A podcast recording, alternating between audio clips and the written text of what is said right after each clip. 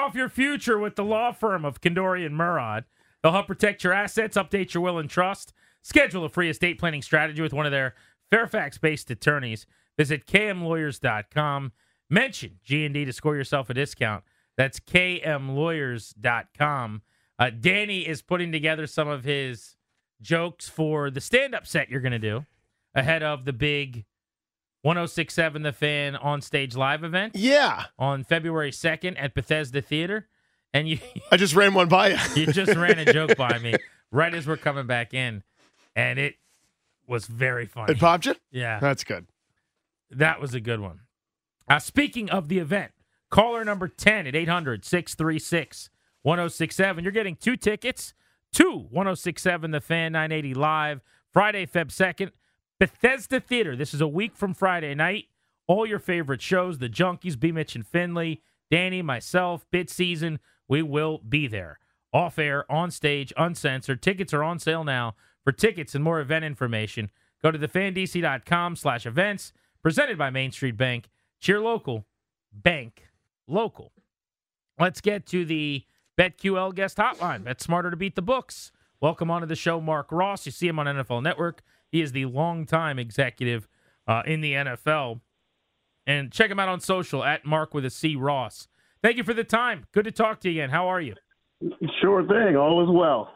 Let's start with these head coaching searches that are going on still with five openings. That number could shrink to four very soon, depending on what happens with Jim Harbaugh and the L A Chargers. You know, just how thorough and lengthy is this process? And, and give us an idea of where we're at with some of these teams. It seems like they cast a huge net, then you get the second batch of interviews. Walk us through it. Yeah, I mean, you kind of got it right. I mean, owners and G M, who's ever making the decision, some teams now down in Tennessee, seem like Rand Carthon made the decision there. I uh, had a lot of say in there. Every, you know, every team's different on who has the say. Obviously, the owner is going to have final say on it all. But, you know, if you're a struggling team, you're you're kind of looking at guys for a while, you know, even if your coach is still there until you – pull the plug to get them up out of there. So you kind of have a list of, of guys that you're looking at, you have your eye on, and once the season is over, or once you fire your coach, then, okay, it intensifies, and that group shrinks to a more serious group. You know, unfortunately, a lot of times, a lot of these interviews or names that you see them throw out there, they're not serious candidates. They're just kind of pick the brains of, of people of certain places. But, uh, you know, then you whittle that down to, okay, you got six guys you really like, and then it whittles down to two, and you bring those guys in again to talk to them some more, get more people involved with who's talking to them, and get it get a little bit more deeper about philosophy and, and things like that, or, you know, coaching staffs and scouting philosophies. You kind of talk about all that. So it's really a process of whittling, whittling it down, and, you know, that's the best ways. But there's some teams that just the owner has an eye on one guy, and you say, okay, I want that guy, I'm going to hire him. So it kind of works both ways. Mark, bad jobs, bad coaching jobs have kind of claimed a lot of guys. And here's what I mean. I, we don't think of guys like, I don't know, uh, David Culley or Lovie Smith or Hugh Jackson as viable head coaching candidates anymore because they go to a place that's bad and dysfunctional and they don't do particularly well, and sort of that kind of churns you out. Then every once in a while, there's a DeMeco Ryans that comes in and destroys everything that was there in terms of the bad culture, the bad job, and it becomes, uh, you know, not thought of the same way anymore. How should candidates be viewing a bad job? And I'm really thinking specifically maybe of Carolina. well, yeah, well, every coaching search and every coaching job is different. You know, everyone wants to say, well, this is the template to, to hire a good head coach, or this is the situation. Every single one, you look at these five jobs this year, they're all different as far as the circumstances of the team that you have and the ownership group and the history of the team. So they're all completely different. You know, a bad job, you know, there are bad organizations and, and bad ownership groups and bad situations that kind of, um, you know, look the same. But you mentioned the Texans situation, but with DeMeco Ryans, the whole thing changes. You get C J. Stroud. So, you know, the, that other, those other guys that were in the Texans before, whether they were or were not the right guy, well, now you drop a generational talent there, and a guy's the top five quarterback as a rookie and did historic things. That changes everything. You know, that doesn't take away from the job that DeMeco Ryans did, but, you know, that, that's just the, the nature of it. And you get a gener- you get a great quarterback, a franchise quarterback, they change everything, and you don't need anything else, whereas if you don't have that, then you're going to be struggling and, and through the whole process over and over and over again. So, you know, that that being said, you know, certain jobs may look better from the outside in, certain jobs may look terrible, but then you get a guy like that and it changes everything. And it's a great job. Cincinnati a few years ago, yep. Man, who wants to go to Cincinnati? They don't spend any money. They have the owners, blah, blah, blah. You get Joe Burrow and it changes the whole thing. Now there's, we're talking about a guy getting a head coaching job from coaching Joe Burrow. So, you know, this year may be the same thing with some of those teams at the top uh, with bad situations, but if the quarterback pans out to be the guy, it all changes. Mark Ross, twenty years as a scout, director of scouting, Eagles, Bills, Princeton alum, former X F L E V. I mean, he's been everywhere, and you see him on N F L Network breaking the game down. How about this trend? The league has decided somewhere along the way, offensive head coach is better than defensive. In an analytics era now, they've also decided the leader of men type is kind of an endangered species. You're going with the schematic savant, right? The, the Mike McDaniel, you know, the, the Kyle Shanahan kind of coach. Uh, why did that start, and, and what do you blame that on, so to speak, and are you okay with it? You know, unfortunately, the uh, the, the the N F L here is a copycat copycat league, and and it's true. You know, there's not a lot of innovative thinking or outside thinking the way the N F L does certain things, and they just kind of say, well, this is the way, and let's do it. And it doesn't even necessarily have to pan out. And you look at, you know, kind of what's going on. Look at the four teams that are left. You know, Andy Reid is the leader of men, and, uh, you know, and, and so is Harbaugh, and so is Dan Campbell. And, you know, for Shanahan, for all, you know, he's supposed to be the genius there. There's something he's got there as a great leader that is bringing that team together. And to me, the best coaches I've been around were Andy. I worked with Andy Reid for eight years. I worked with Tom Coughlin for eleven. And, you know, it's the presence they had and, and the the leadership that they had. And I worked with Harbaugh way back when on Andy's staff, and you could just tell he was going to be that kind of guy. So I, I the, the best coaches I've been around, they have a presence, they have leadership. The X's and O's, there's only so much of a difference with certain with certain coaches. You know, most coaches, it's the persona to me, the, the great coaches that I've been around that really separates them. But the N F L just kind of looks at, you know, I'm not talking about anybody here, with, but Cincinnati, since we talked about him and, and Callahan, and, well, he coached Joe Burrow. He's the next young, innovative guy. Let him be the next Sean McVay. And there's one Sean McVay. There, you know, there's one of those guys. But for, for better or for worse, ownership doesn't really dig in deep to see the differences uh, that, that even despite the lengthy interview process. There is something to be said, too, though, that it has worked, right? I mean, if you look at it like LaFleur, McVay, uh, Zach Taylor, who's tangentially from that same tree, uh, obviously with McVay. Um, thinking about Mike McDaniel and what's happened in Miami, like there hasn't really been a big swing and a miss yet from that tree. Yeah, that's that, that one tree there that they've kind of, you know, the the, the Shanahan tree. I guess all those dudes that, that were all on the Washington staff. Speaking of, you know, down there, all those guys were down there on that same staff, and whatever happened there, where someone didn't identify, like one of these seven dudes who are going to be really good head coaches in a few years, maybe keep one of them. But you know, it's all about timing and play. So yeah, there hasn't been a big swing and a miss. They've all been kind of successful in their own right, and each one of those hires told a good story. Where you look, you talk about all those dudes. They all got some pretty good quarterbacks, too, that they're matched up with. Some of them enhance the quarterback they have, looking at Mike McDaniel down there with Tua. But, um, yeah, they, they haven't won at all. You know, one of those guys has has to win it all, hit, hit big there. But um, for the most part, they have been successful. So ownership looks at that and say, yep, they've been successful, and we want one, too. Mark, here's my, my case study, and I, and I want your thought on this. I think Mike Vrabel's a really good coach, right? Start with that premise, right? Mm-hmm. So mm-hmm. he had two really good offensive coordinators, as evidenced by the fact that Matt LaFleur, then Arthur Smith, go on to head coaching gigs. Now, it didn't work great for Smith in Atlanta, but but bear with me. Now a year removed from Smith's departure after a twelve-win season, Tennessee's fallen off, Tannehill regresses, et cetera. Now Vrabel's out of a gig. I think it's tougher just because of what the rest of the league is doing for a defensive coach or otherwise to kind of keep some continuity there for the offensive side of the ball because everybody else wants to hire offense. So that's kind of this, you know, uh, chicken or the egg sort of thing for organizations to make decisions right there. W- would love your thought. Yeah, well, it's that it's, we saw today, like, all teams have changed their offensive coordinator in the last year or so. So it's it's really amazing. I couldn't believe it when I when I heard that. And it's all about, you know, if you're an offensive coordinator and you your offense is good, some other team wants to hire you as a head coach. You mm-hmm. just listed how seven guys, so they're right. they're gone. And then if you're you're you're not good, then you get fired.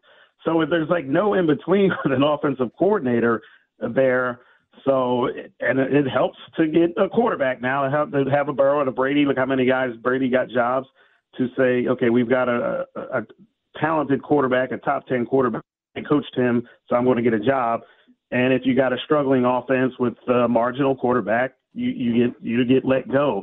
Um, and that's just kind of the nature of it. And for defensive coaches, I, you know, you know, DeMeco Ryans, let's just use him as an example. A defensive coach who showed, like, this guy's the man. And there's no reason why anyone could look at the job he did and say, you know, this guy's not the guy. And Bobby Sloak, of course, got a lot of credit for C J. Stroud, but Uh, you know, is it him or was that C J. Stroud? And if I had another coordinator, would C J. Stroud still have been C J. Stroud? So uh, I, I still feel and I still believe that you can hire a head coach who's not an offensive-minded person and still get an outstanding offensive coordinator, as evidenced in, with the Texans, and still be a successful team.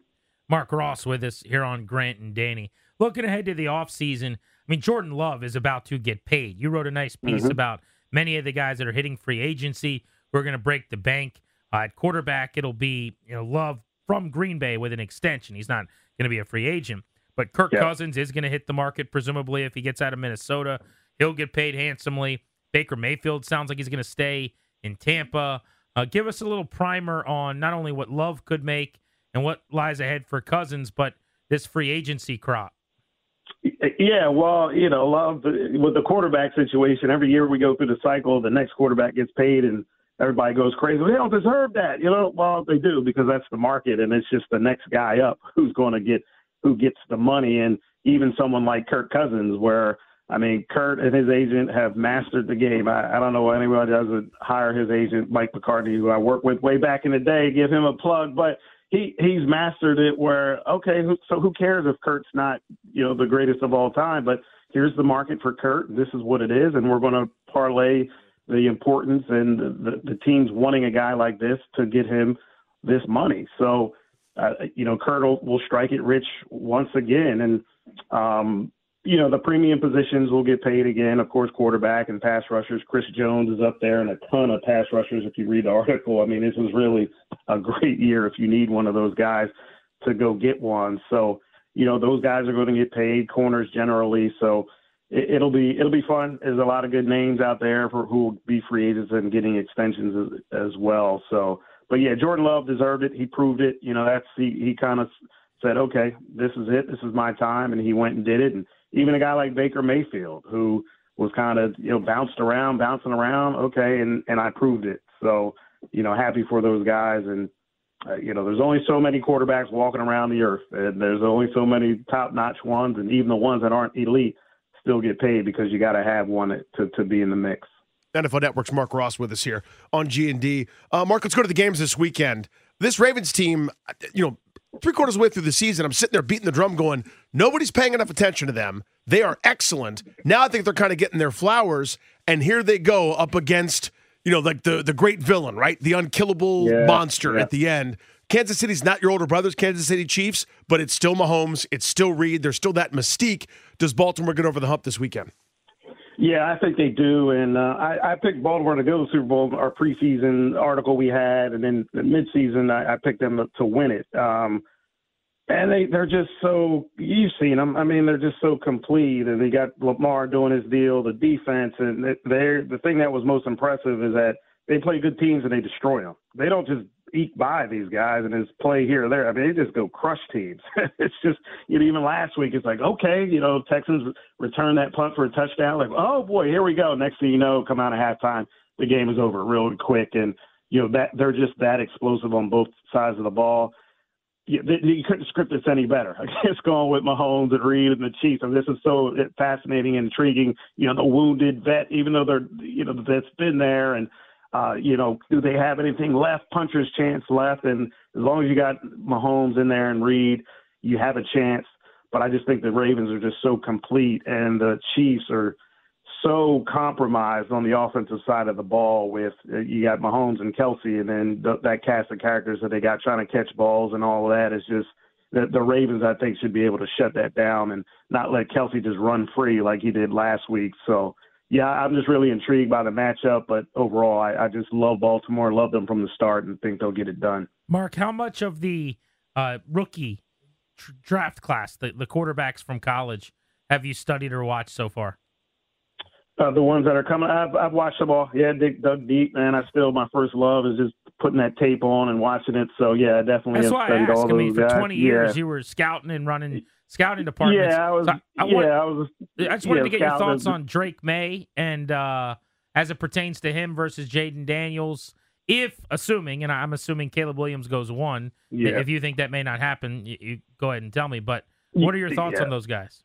Yeah, no, Caleb's got to go one there, and then, but I, but you know, Jaden Daniels, I, I love Jaden Daniels. He's he's my number two guy, and you know that's just because, you know, guys that perform like that uh, in college, guys that produce in college produce in the pros. It doesn't mean they're going to do it, but you know the great quarterbacks were were unbelievable college players, and Jaden Daniels just has so much moxie and poise and playmaking about him that he would be my guy. And Drake May is a lot of, well, he's going to be this in a few years. He's going to be, you know, and you know, a little bit of up and down at Carolina there. And, uh, but overall, there's just a little bit something to me that's just, just missing for that. And I don't want to compare him to some quarterbacks in the league who are, he reminds me of, but you know, Jaden Daniels really to me just has that. Give me you know, that comp. Who does he remind you of? He got a little bit of Trevor Lawrence to me. Where I'll be that, thrilled if he's Trevor Lawrence. Well, the Trevor, the Trevor kind of got built up as like the next generational guy, and yeah. it and and he just hasn't lived up to that. And when big moments, you know, this year kind of, you know, people excused it away to the injuries and whatnot, uh, but it's. You know, he just hasn't kind of come through for them the, the way they wanted him to. There's no need for that team that not make the playoffs this year. And of course, it's not all on one guy, but when you're that guy. So Drake May, a little bit of that, where he looks the part, he throws the part, he can do this and that. But overall, when things kind of get hectic in there for him, it just he doesn't raise to the, rise raise his level of play to match that. Uh, whereas to me, that Jaden Daniels uh, certainly does that. Caleb Williams does. As well, Mark, I'm I'm with you and pretty much the rest of anybody else that's watched football. That Caleb Williams is, is the clear cut number one. The, the, you know the the playmaking stuff is intoxicating, et cetera. Just as someone that you know knows that this the hit rate even on can't miss guys. You just brought up Trevor Lawrence isn't one hundred percent. What might derail Caleb Williams, if anything?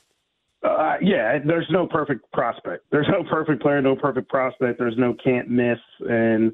You know, with Caleb, he's he's fumbled the ball a lot, and he does a lot of, uh, you know, he's had to do a lot of hero ball there at, at S C uh, this year, particularly last year. Things were a little bit easier for him and had a little bit more talent and, and infrastructure around him. And if he's got to do hero ball too much, you know, and he hero balls too much and with his turnovers. So, uh, you know, it, it, the the situation there in Chicago, they don't get talent around him. He could get crushed, and uh, that that's. any sort of quarterback where you want to drop them into a situation where they don't have to take it all on themselves and be the guy. You know, you just want them to kind of grow into being that guy. And if it's too much too soon and uh, you don't have the right infrastructure around him, that, that could get him. Uh, but, you know, for him, you see the vision, you see the playmaking, you see the timing, you see the production, you see the, the moxie and, you know, all of that. Um, you see now there's some other things that teams dig into as far as off the field stuff and leadership and injuries and character, all of that has to get, especially when you got those top ten picks, all of that you dig into deep too, and make sure that all of that checks out too, to make sure that that player is your guy for your franchise. It's great information. Awesome with us as always, Mark. Would love to get you back on a little closer to the draft to talk more about some of these Q Bs with Washington holding the number two pick. Thank you for joining us. We really appreciate sure, sure thing. it. Thanks, yep, Mark. Anytime. All right. Anytime. Be good. Okay. Very sharp. Right. Mark Ross, N F L Network, former scout, former executive in the National Football League. Dan Wetzel of Yahoo is going to join us coming up at the bottom of the hour. Wrote a column today about why there isn't more interest in Bill Belichick. He had me a little nervous when he said he had a comp in the N F L he didn't like for Drake May. He didn't want to give us. And then he said Trevor Lawrence. That is and not I went, the, I went, woo, okay. That is not the disrespect that you think it is, sir. Right. I thought it was going to be like, I see Mitch Trubisky, and I would have gagged a little bit. Yeah. Uh, he goes, I could see him ending up like Trevor Lawrence. Darn. Yeah.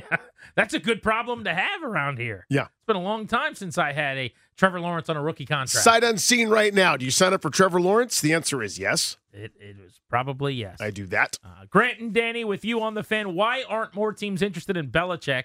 Is Washington making a mistake by not being interested, not just in him, but in any of the proven winners that are available? Uh, Dan Wetzel joins us next.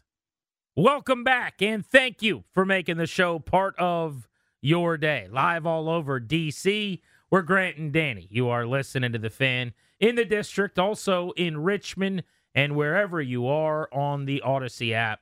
Coming up in thirty minutes at four, our Beltway Blitz covering the Caps, Bailey Johnson, the Wizards, Ava Wallace, and the Commanders with our buddy Kevin Sheehan. But right now, let's get to the BetQL guest hotline. There was a really, really good column written today.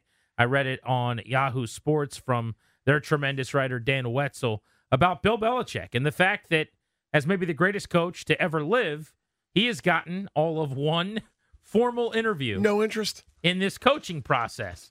And Dan's asking the question I think a lot of us are, why is almost no team interested in him? Dan, thank you for the time. Grant and Danny here. How are you? Doing great, guys. Thanks for having me on. So I'll, I'll read a quick excerpt here uh, that popped me right off the top. You said, again, presumably, three hundred two regular season victories, thirty-one playoff victories, twenty double-digit win seasons, seventeen division titles, nine Super Bowl appearances, and six Lombardi trophies means that he doesn't need a bullet-pointed Uh, paper uploaded to ZipRecruiter, or maybe they do. uh, nobody's calling this guy. Just the Falcons. What gives? I don't know. I don't know. I, I'm not saying you got to hire him. Um, maybe he's too old. Maybe, you know, his team, you know, they won th- four games last year. Uh, maybe you don't, this isn't the direction you want to go in, whatever. But there are seven Uh, there were seven jobs, not counting New England, opened. Um, there's at least four or five more that could open, but they didn't. They had no interest, obviously, in making a move uh, for Belichick. Um, of the seven that opened, only one, Atlanta, has talked to him. I like even if you were going to bring him in just to bring him in to talk football for a day and hear his ideas, you'd think you would earn the right, the, the respect to say, here's how I would run your franchise, right? Um, even if you just listened so that you could hear stuff that you might want to apply without hiring them. Uh, I mean, the guys, even if you don't want to be your coach next year, what what would you pay for a consultant of Bill Belichick's quality to come into an organization and say, here's my plan on how I would do things? I, it's just, I don't understand. I thought he would get five interviews and someone would hire him. Atlanta may hire him. I don't know. But I, the idea that you would not even waste a chance to talk football, organizations, coaching, the N F L, all that stuff with Bill Belichick, not even call him, just doesn't make any sense to me for any of these teams, even if they were like, there's no chance in heck we're hiring Bill Belichick. Dan, I don't have a good answer either. Um, let me start from there. And I've got really flimsy theories that are, you know, not even a house of cards. It's like just two cards that I'm trying to make a pyramid out of, yeah, and hope that's yeah. a shelter. I'm going to do my best. I want, and I want your thoughts. Right. I think if you bring him in and don't hire him, it's weird, right? Maybe teams are thinking if we like, you're not going to hire the greatest coach of all time, and and your program has been a joke. Like, look at Carolina, or I don't know. You could pick some of the other teams. If you bring in the greatest coach ever to walk the earth, I mean, you know, at, at worst, what, second or third, and you don't hire him, and you go from you go to some neophyte. It, does that put that guy in a bad spot? Again, I'm grasping. I, I guess, but you still could have hired him. Like, it's not like. Uh, It's not like you didn't trade for him a year ago or something. Like, everybody who didn't interview him didn't hire him, so why not interview him? I don't know. I don't know. Maybe he's not. I I, I don't. I, I hear. I get your point. There might be something. I think there's probably uh, general managers and team presidents are like, dude, we bring this guy in, I might get bounced, right? I'm not bringing in a guy I can't control. I would much rather have a young coordinator that's going to keep me around. It's a part this or that. I, I don't want to deal with Belichick. There might be people that hate Belichick. He always won. He did the, you know, uh, yeah, you know, how did he win? All the different things. I, what I love is the Falcons, who he beat twenty-eight three in a Super Bowl, came back from twenty-eight three, the worst loss ever. They're like, we'll talk to you. I mean, can you imagine the interview? Uh, you know, have you ever been through any adversity and uh, led a team to uh, – well, actually, you guys might recall. Funny you bring that um, up. Yeah, funny you mentioned that. I recall one night in Houston. Um, but, you know, like, again, yeah, I, I guess that's it. I just – I mean, it's it, the, the the the guy – you know, if you go with what uh, – it was only Tom Brady. It really wasn't only Tom Brady. Tom Brady was a big part of it, but Tom Brady did not coach the defense. He did not, you know, do this, didn't have this game plan. I just don't know how the heck you don't talk to him. Everybody in in the N F L should be dying to get to spend an afternoon to talk strategic, team building, football, everything you possibly can with, with Bill Belichick. Whether you want to hire him or not, whether he's just next, let's say you hire, even if you don't even have a coach, I'll give you the Kansas City Chiefs. You'd be like, hey, Belichick wants to stop by and talk football with us. Yes, we'll take it.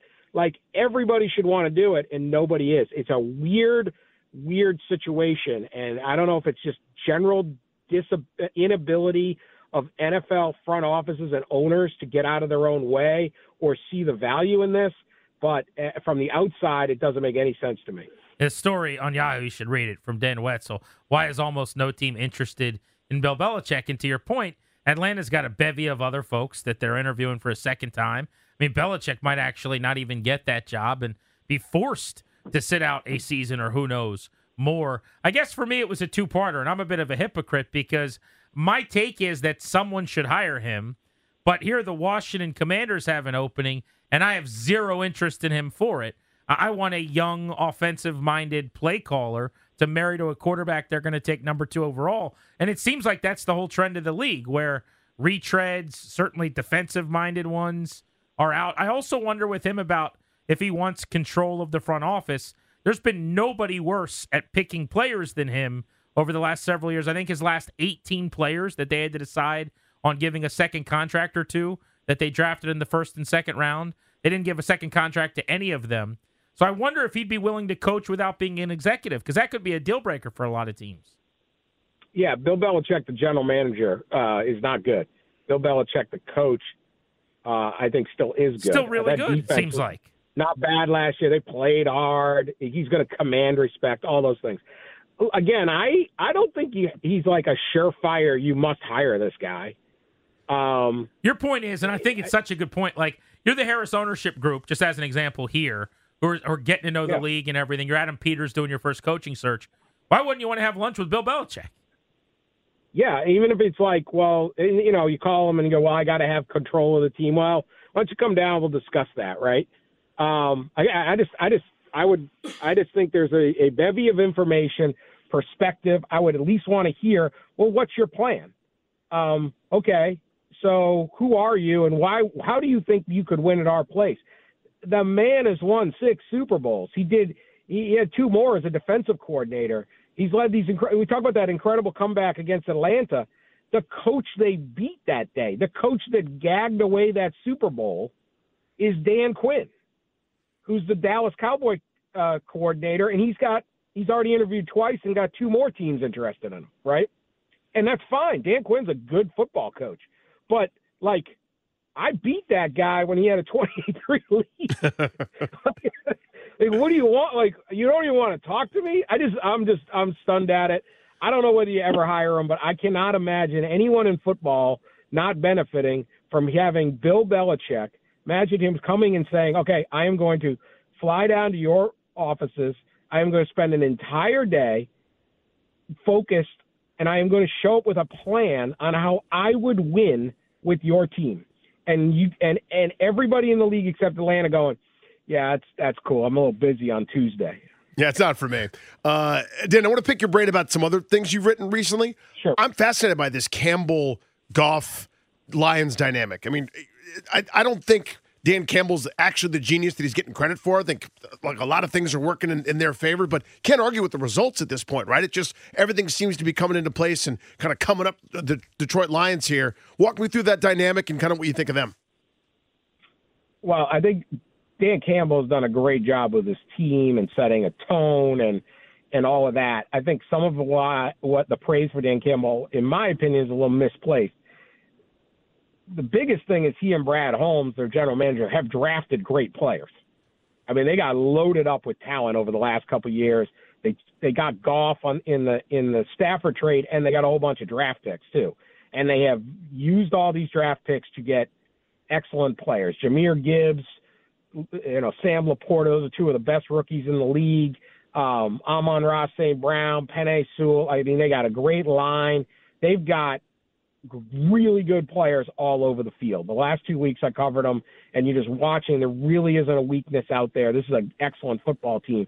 That's why you win. There's not rah-rah. This is the N F L. There's no biting kneecap speech that that motivates guys. Every guy in the N F L is motivated, pretty much.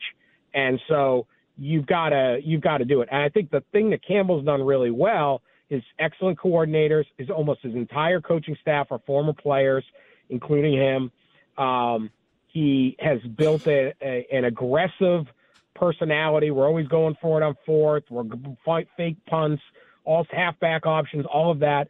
And he's a lot smarter of an X and O guy than people give him credit for, because he doesn't look like he's, he, you know, we, we have a perce- I remember John Thompson saying this one time, the great John Thompson of Georgetown, people misperceive size for a lack of intelligence.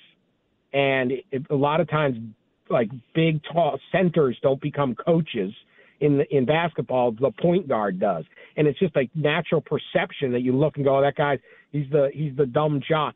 Dan Campbell looks like that, right? He's got the goatee, he's still huge. He talks kind of. He's way smarter. He's as smart as any of them. He just doesn't look like what you look and go, "Oh, that guy must be smart." Where there's all the N F L, half the N F L is full of these guys that didn't even play, and they're like, "Well, that guy looks really smart." Dan Campbell doesn't necessarily fit our perception of that, but if you watch the way his team plays, not just how hard it plays, he he he delivers that. Completely agree with you. Yeah, he is one hundred percent won me over. Uh, Dent, great conversation and really really good column. We'll send people to Yahoo. Thank you very much, sir. Anytime, man. Take care. See you, buddy. Be good. There's Dan Wetzel on Grant and Danny here on one oh six point seven The Fan. We got a double play coming your way next. What's going on in our lives? Nothing to do with sports. I got a T V show I want to run by you guys. That is, I can't wait for the show to be over so I can start watching it again. That That's how locked in on it I am. Just when you have to get through your day so you can get back to your T V show, that's where I'm at on it. Uh, and then we're blitzing at the top of the hour in eighteen minutes right here on The Fan. G and D on The Fan. There is some N F L news circulating, going through some of the items here. The Dolphins and their legendary defensive coordinator, Vic Fangio, are mutually agreeing to part ways. Schefter's reporting that Vic Fangio is going to end up being the D C in Philadelphia with the Eagles. So first and foremost, I guess Ron Rivera will not be the defensive coordinator of the Eagles. I am shocked. He interviewed there. Second, Vic Fangio, according to Schefter, is the favorite now. He'll go to Philly, closer to home here late in his career, former head coach in Denver with the Broncos, but he gets out of his contract and out of his deal with the Dolphins. That's a great hire for Philly and for Nick Sirianni. You're going into the season. It's a gotta-have-it year now. You either win or you get fired. Your coordinator hires are massive. There's infighting. The walls are caving in in the organization, and your first move was D C, and he goes and gets one of the best in the league, Vic Fangio. That's where you have to go here, right? If you're Sirianni, you can't go neophyte. There may be a brilliant young up-and-coming defensive coordinator. You need a little bit of clout. You need a guy with some some pelts on the wall, so to speak. That's a smart hire. Uh, the other news today is that Mike Vrabel is getting a second interview with the Atlanta Falcons as we speak, and then he's getting on a plane, and he is flying for a second interview with the Carolina Panthers. I thought for a little while it looked like he may end up without a job in this cycle, which seems like it would be crazy if he had to take a D C job, or I don't know, maybe he would just sit out a year and do some T V. But he does have a second interview today with the Falcons, and he will have a second interview tonight with the Panthers. So if you're Mike Vrabel, still a chance you land one of those two gigs. I just think you're better than the Panthers job, man. Mm. Don't, don't take that job. So we, we just had Dan Wetzel on, obviously, talking about why teams aren't in on Bill Belichick, and nobody really has a good answer. You could sort of point to the idea that maybe the ego would be so big, everyone else gets dwarfed, and you have to do what he wants, and what he wants has led to some pretty terrible results over the last few years about personnel control, et cetera. That's not the rep of Mike Vrabel. I'm surprised there hasn't been more clamor and fervor for Mike Vrabel. I think it really comes down to the fact that the unknown is so intoxicating for both owners, you know, front offices, fan bases, et cetera, that you've got a pretty great known commodity here that admittedly has had a bad last couple of seasons. I could point to some pretty good reasons why they're in, in Tennessee. You know, basically Derrick Henry got a little bit older. Their personnel got really bad. They don't have a quarterback, yada, yada, yada. I don't know how involved Vrabel was in picking those pieces, but still, we're two years removed from another twelve-win season with personnel that I don't think anybody would, would be envious of at, when you're talking about some of the elite teams across the league. I think that guy's an excellent head coach. I always have, but whatever, that's my bias. I'm surprised teams aren't clamoring for someone that hasn't, you know, gone to the mountaintop and now is demanding personnel control. This is just a really good head coach that's still in his forties. It is time for our double play. What's going on in our lives? Nothing to do with sports. How do you feel about just giving us one of your jokes? No, we can't do that now. Not now? Now's not the time. Okay, you're going to wait till the big night? Yeah. I think you could just workshop a couple on people. I've been workshopping a couple on my pal G P. I mean, they're funny. Uh, this is quickly turning into a roast, though. I will say. I don't know if that was the point or not, but Danny's just shooting from the hip. He's going to go around the room and bring some people down a little bit. Listen, if someone else wants to come up and do stand-up and roast you and I, they're more than welcome to do so, right? But now there's... Uh, it's, uh, yeah, it's nice to have you in our back pocket, I guess. I guess it, it's a nice you, pet you to have. You can throw some in there. I'm sure you'll, you'll got, you got me covered in there. Yeah, there'll, there'll, there'll, be, there'll be some gentle ribbing. I'm sure. I mean, some of these jokes. Oh, it's going to be good. You got to buy tickets February second. So Danny's going to crush everyone with some stand-up, and then we're going to do whatever it is we're going to do. We'll be on stage. Uh, cocktails will be served, I think. Chugging and, and jiving, everyone yeah, yelling at each other. People will have a lot of fun, I'm quite sure. Uh, all right, my double play really quick. I just started today the brand-new true crime documentary on Netflix called American Nightmare. It is unbelievable. Do you know anything about this? Only what you told me before the show. I, I'd seen a quick little... You know, you log into Netflix, you know, it's always changing what's on your title screen and stuff. Yeah. A little quick preview, and I'm going, this looks wild. So I'm part of the way through episode two. I will be continuing it as soon as I get home tonight. I can't wait. Uh, the, the basic, well, I, I won't tell you any of the specifics. I'll just say that this is a documentary with footage and audio, and it's all real. It happened in real life. I don't yet know how it's ending, but essentially a couple goes to bed. They're woken up in the middle of the night. Uh, the guy is in the weirdest, like, kidnapping ever, is forced to stay in the room and drugged. The woman is taken and, and two days later comes back, and they're trying to figure out if, if they're lying, who, who's lying, what happened, and that's as far as I am.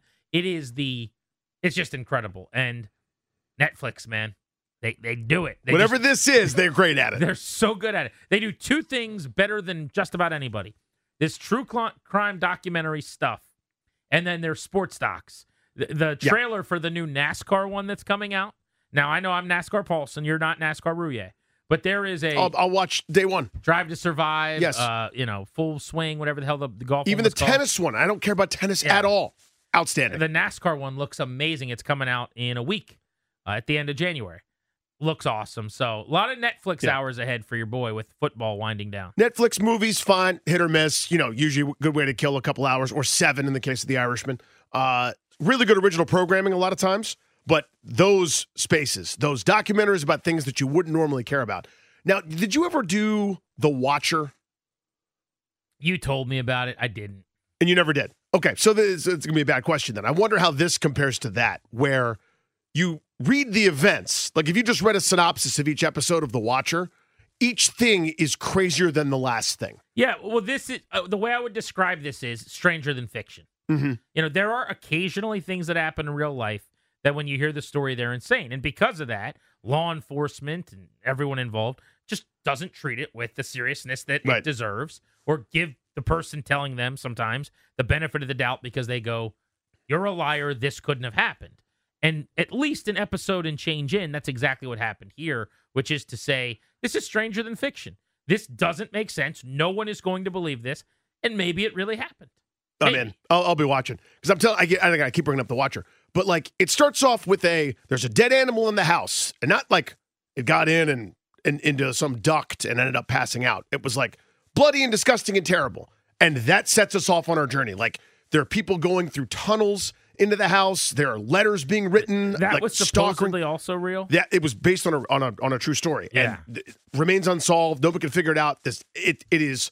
Staggering what happens to these people, right? And they're they blame each other, they blame the neighbors, they're because they all they wanted to do was stop and live in the house, and they can't. But it reminds it it's what you were telling me sounds kind of like that, where you just go, if you told this to somebody, they'd go, no, that's not true. That was my initial thought. Yeah, I don't believe you.